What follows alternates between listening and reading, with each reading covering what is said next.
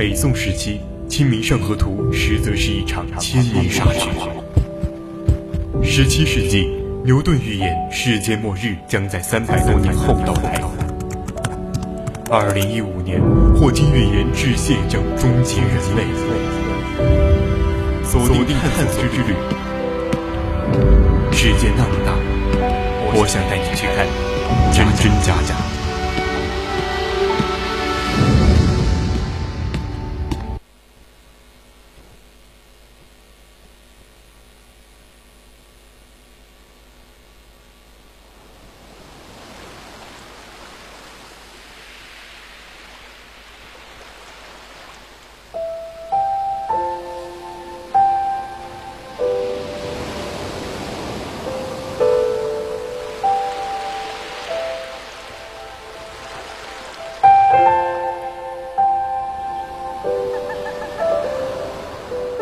青春调频与您共享，亲爱的听众朋友们，大家好，我是主播郭冬梅，欢迎您继续收听 VOC 广播电台为您直播的《百科探秘之探索之旅》。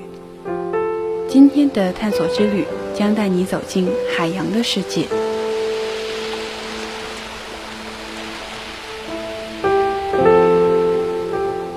收听之前，千万不要忘了加入我们的 QQ 听友四群二七五幺三幺二九八，或者到荔枝 APP 上与我们互动，以及在微博 @VOC 广播电台关注我们。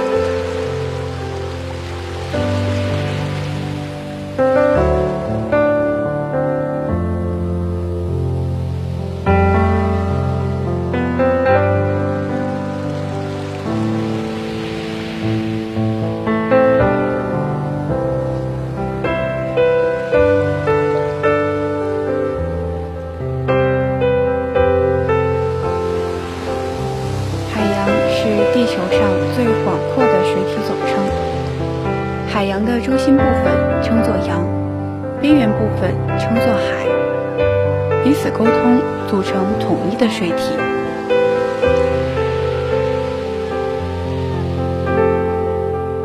地球表面被各大地陆地分割为彼此相通的广大水域，称为海洋。其总面积约为三点六亿平方公里，约占地球表面积的百分之七十一。平均水深约三千七百九十五米。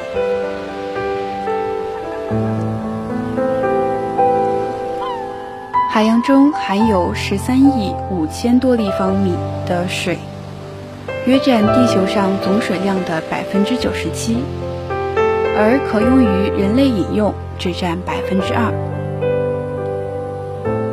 地球四个主要的大洋为太平洋、大西洋、印度洋、北冰洋，大部分以陆地和海底地形线为界。目前为止。人类已探索的海底只有百分之五，还有百分之九十五的大海海底是未知的。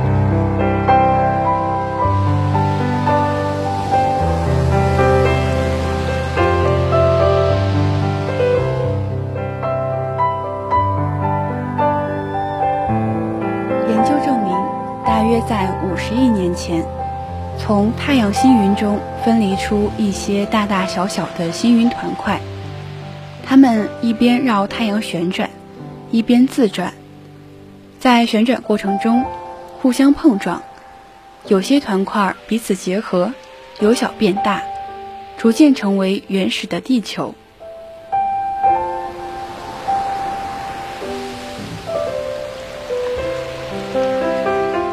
星云团块碰撞过程中，在引力作用下急剧收缩，加之内部放射性元素蜕变，使原始地球不断受到加热、增温。当内部温度达到足够高时，地内的物质，包括铁、镍等，开始溶解。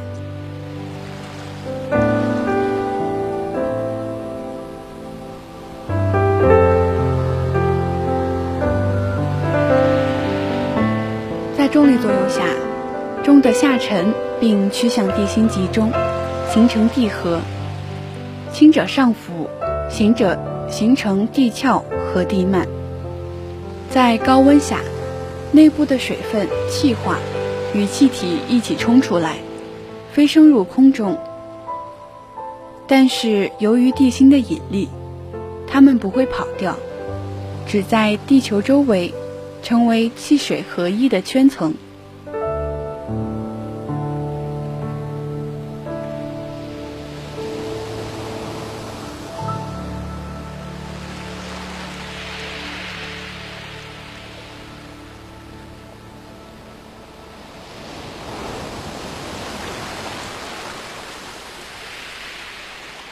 位于地表的一层地壳，在冷却凝结过程中，不断的受到地球内部剧烈运动的冲击和挤压，因而变得皱褶不平，有时还会被挤破，形成地震与火山爆发，喷出岩浆与热气。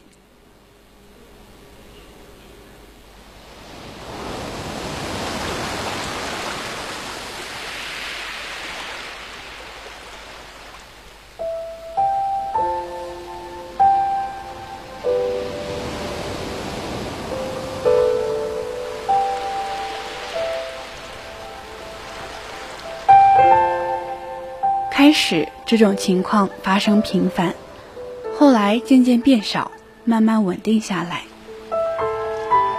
这种轻重物质分化、产生大动荡、大改组的过程，大概是在四十五亿年前完成了。地壳经过冷却定型之后，地球就像个久放而风干了的苹果，表面皱纹密布，凹凸不平。高山、平原、河床、海盆，各种地形一应俱全。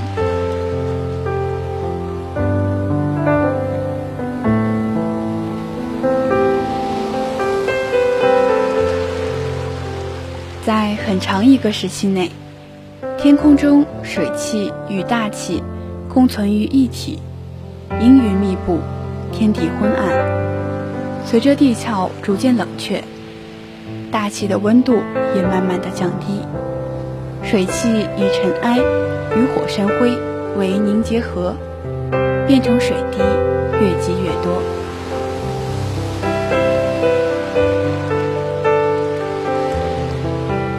但由于冷却不均，空气对流剧烈，形成雷电狂风、暴雨浊流，雨越下越大，一直下了几百年。滔滔的洪水，通过千川万壑，汇聚成巨大的水体，这就是原始的海洋。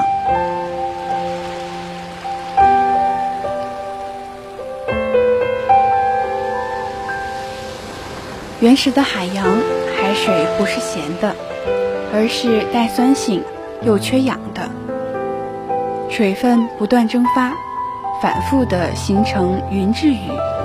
重新落回地面，把陆地和海底岩石中的盐分溶解，不断的汇集于海水中。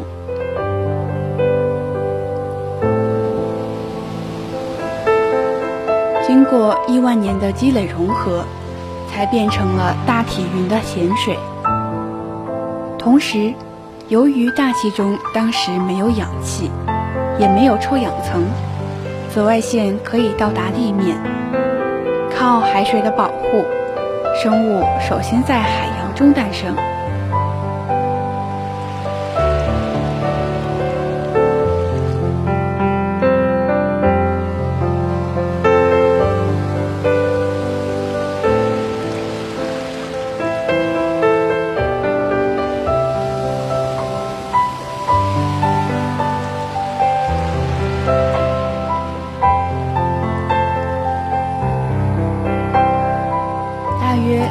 三十八亿年前，即在海洋里产生了有机物。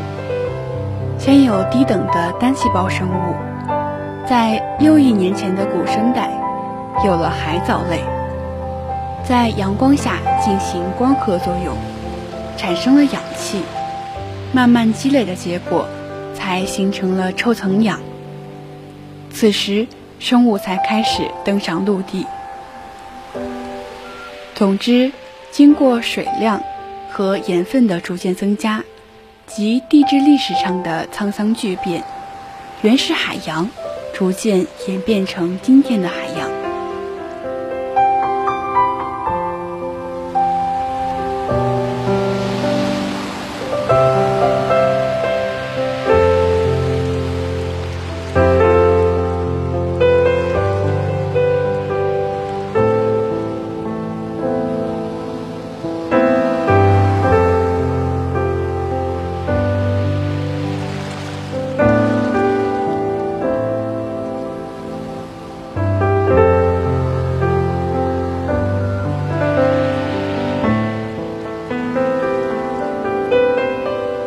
球的大洋环流对高低纬度的热量输送和交换海底世界、调节全球的热量分布有重要意义。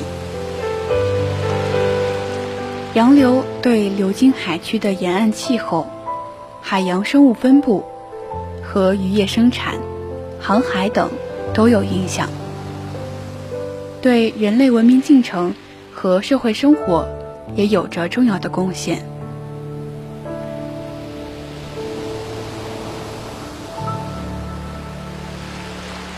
对气候的影响表现在暖流对流经沿岸地区的气候起增湿、增温的作用。例如，西欧海洋性气候的形成受北大西洋暖流的影响，寒流。对流经沿岸地区的气候起降温、减湿的作用。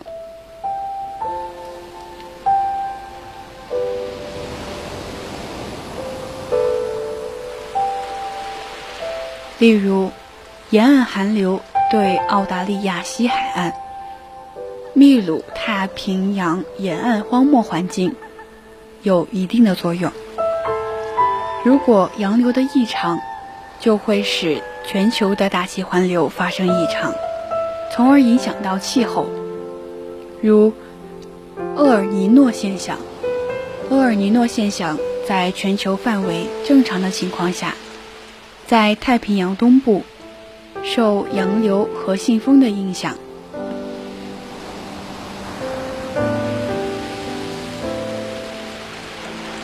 东部海区的海洋。随南赤道暖流向西北流动，大洋东部有上升流补偿，表现为东部海区的水温低，西部的水温高。而当厄尔尼诺发生时，由于大洋东岸、秘鲁沿岸温度升高，致使秘鲁沿岸冷水上翻停止，上升流消失。使大气洋流异常，降水发生变化。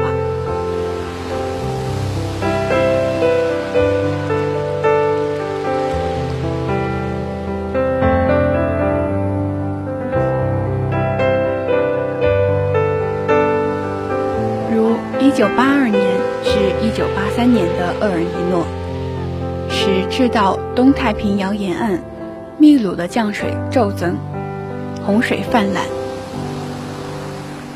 太平洋西侧的澳大利亚、印尼等地持续干旱，并引发森林大火，整个非洲更是干旱异常，中国也受其影响。如1998年，中国长江流域发生的特大洪涝灾害的自然原因之一，就是受到了厄尔尼诺的影响。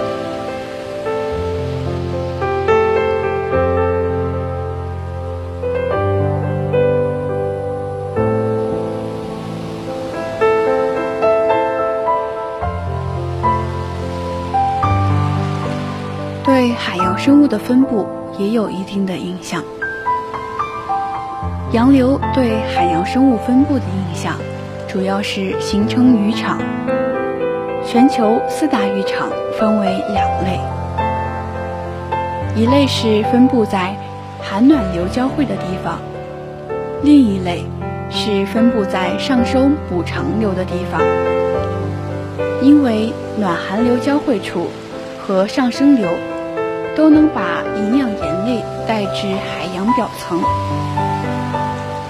寒暖流交汇处海水受到扰动。引起上下翻腾，于是把下层丰富的营养盐类带到了表层，促使浮游生物大量繁殖。各种鱼类都集中到这里觅食，这里就形成了渔场。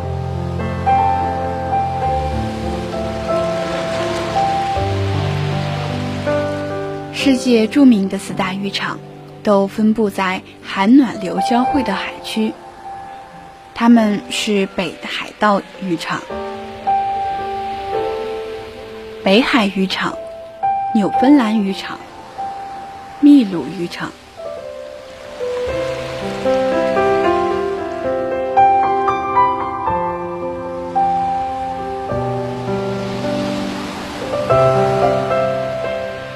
对海洋污染。也是有影响的。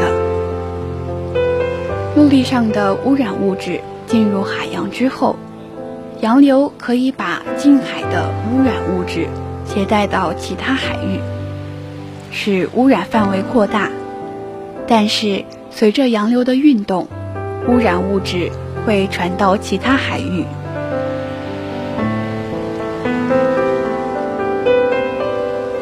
加快进化速度。如在西班牙海域的油轮染料泄漏，已使三百五十公里的海岸受到严重污染，给当地的渔业生产和生态环境造成严重破坏。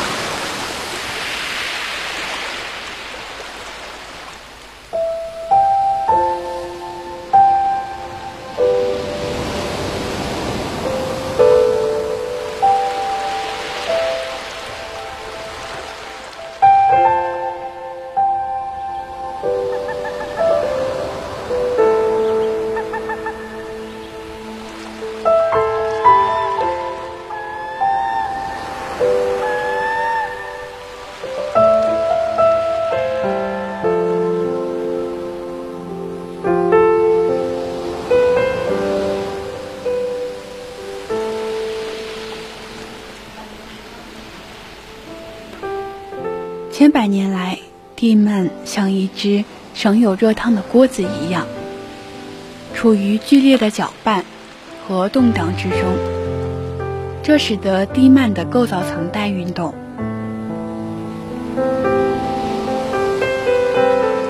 并且使地幔的化学成分混合。粘性更大的地幔会搅拌与动荡得更快。在下层地幔中。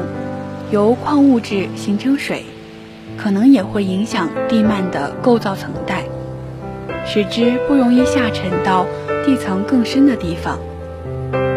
当构造层带下沉、加热和受挤压时，它们释放的水可能会扰软化围绕的地幔，以及松缓它们的下沉通道。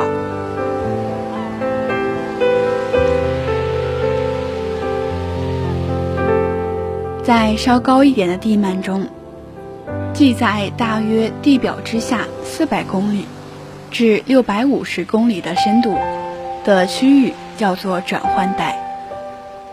因为它们位于上部和下部地幔之间，在这里就有可能存在相当于几个大洋的水。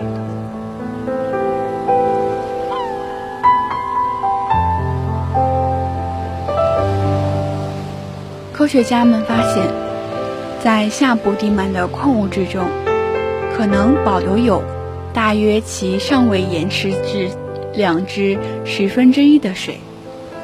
但因为下部地幔的体积比转换带体积大很多，所以它具有相当多的水。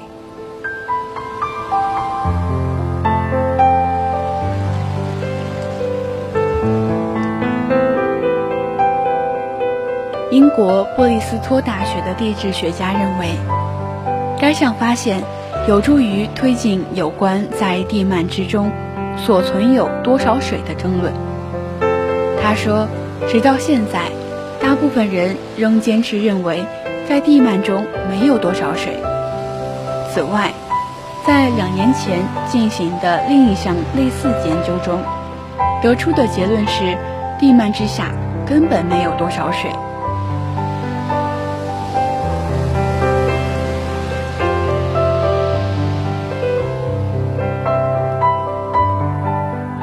日本科学家在实验室中模拟下部地幔，他们采用了构成该区域之大部分的三种矿物质进行研究。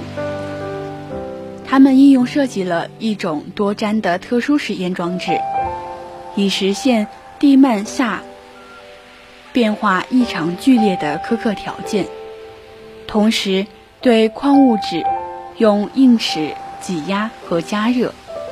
在大约一千六百摄氏度和二十五万个大气压下，他们应用二级离子质量光谱测定技术测定了氢的数量。该技术是离子束冲击矿物质，并探测从矿物质表面散发出来的离子。已有的其他研究结果表明，在该等矿物岩中。得到的任何氢，都来自于其间囤存的水。最后，专家检测到了比实验预想要很多的氢，从而得出了目前的结论。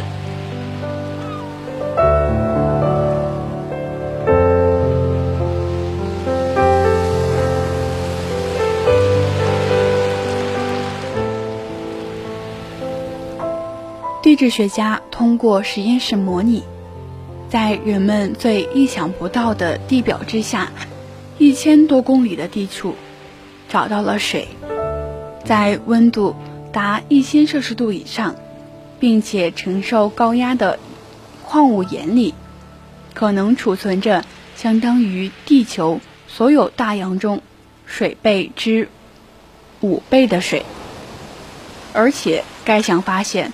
还很可能有助于弄清地球是如何形成和发育的。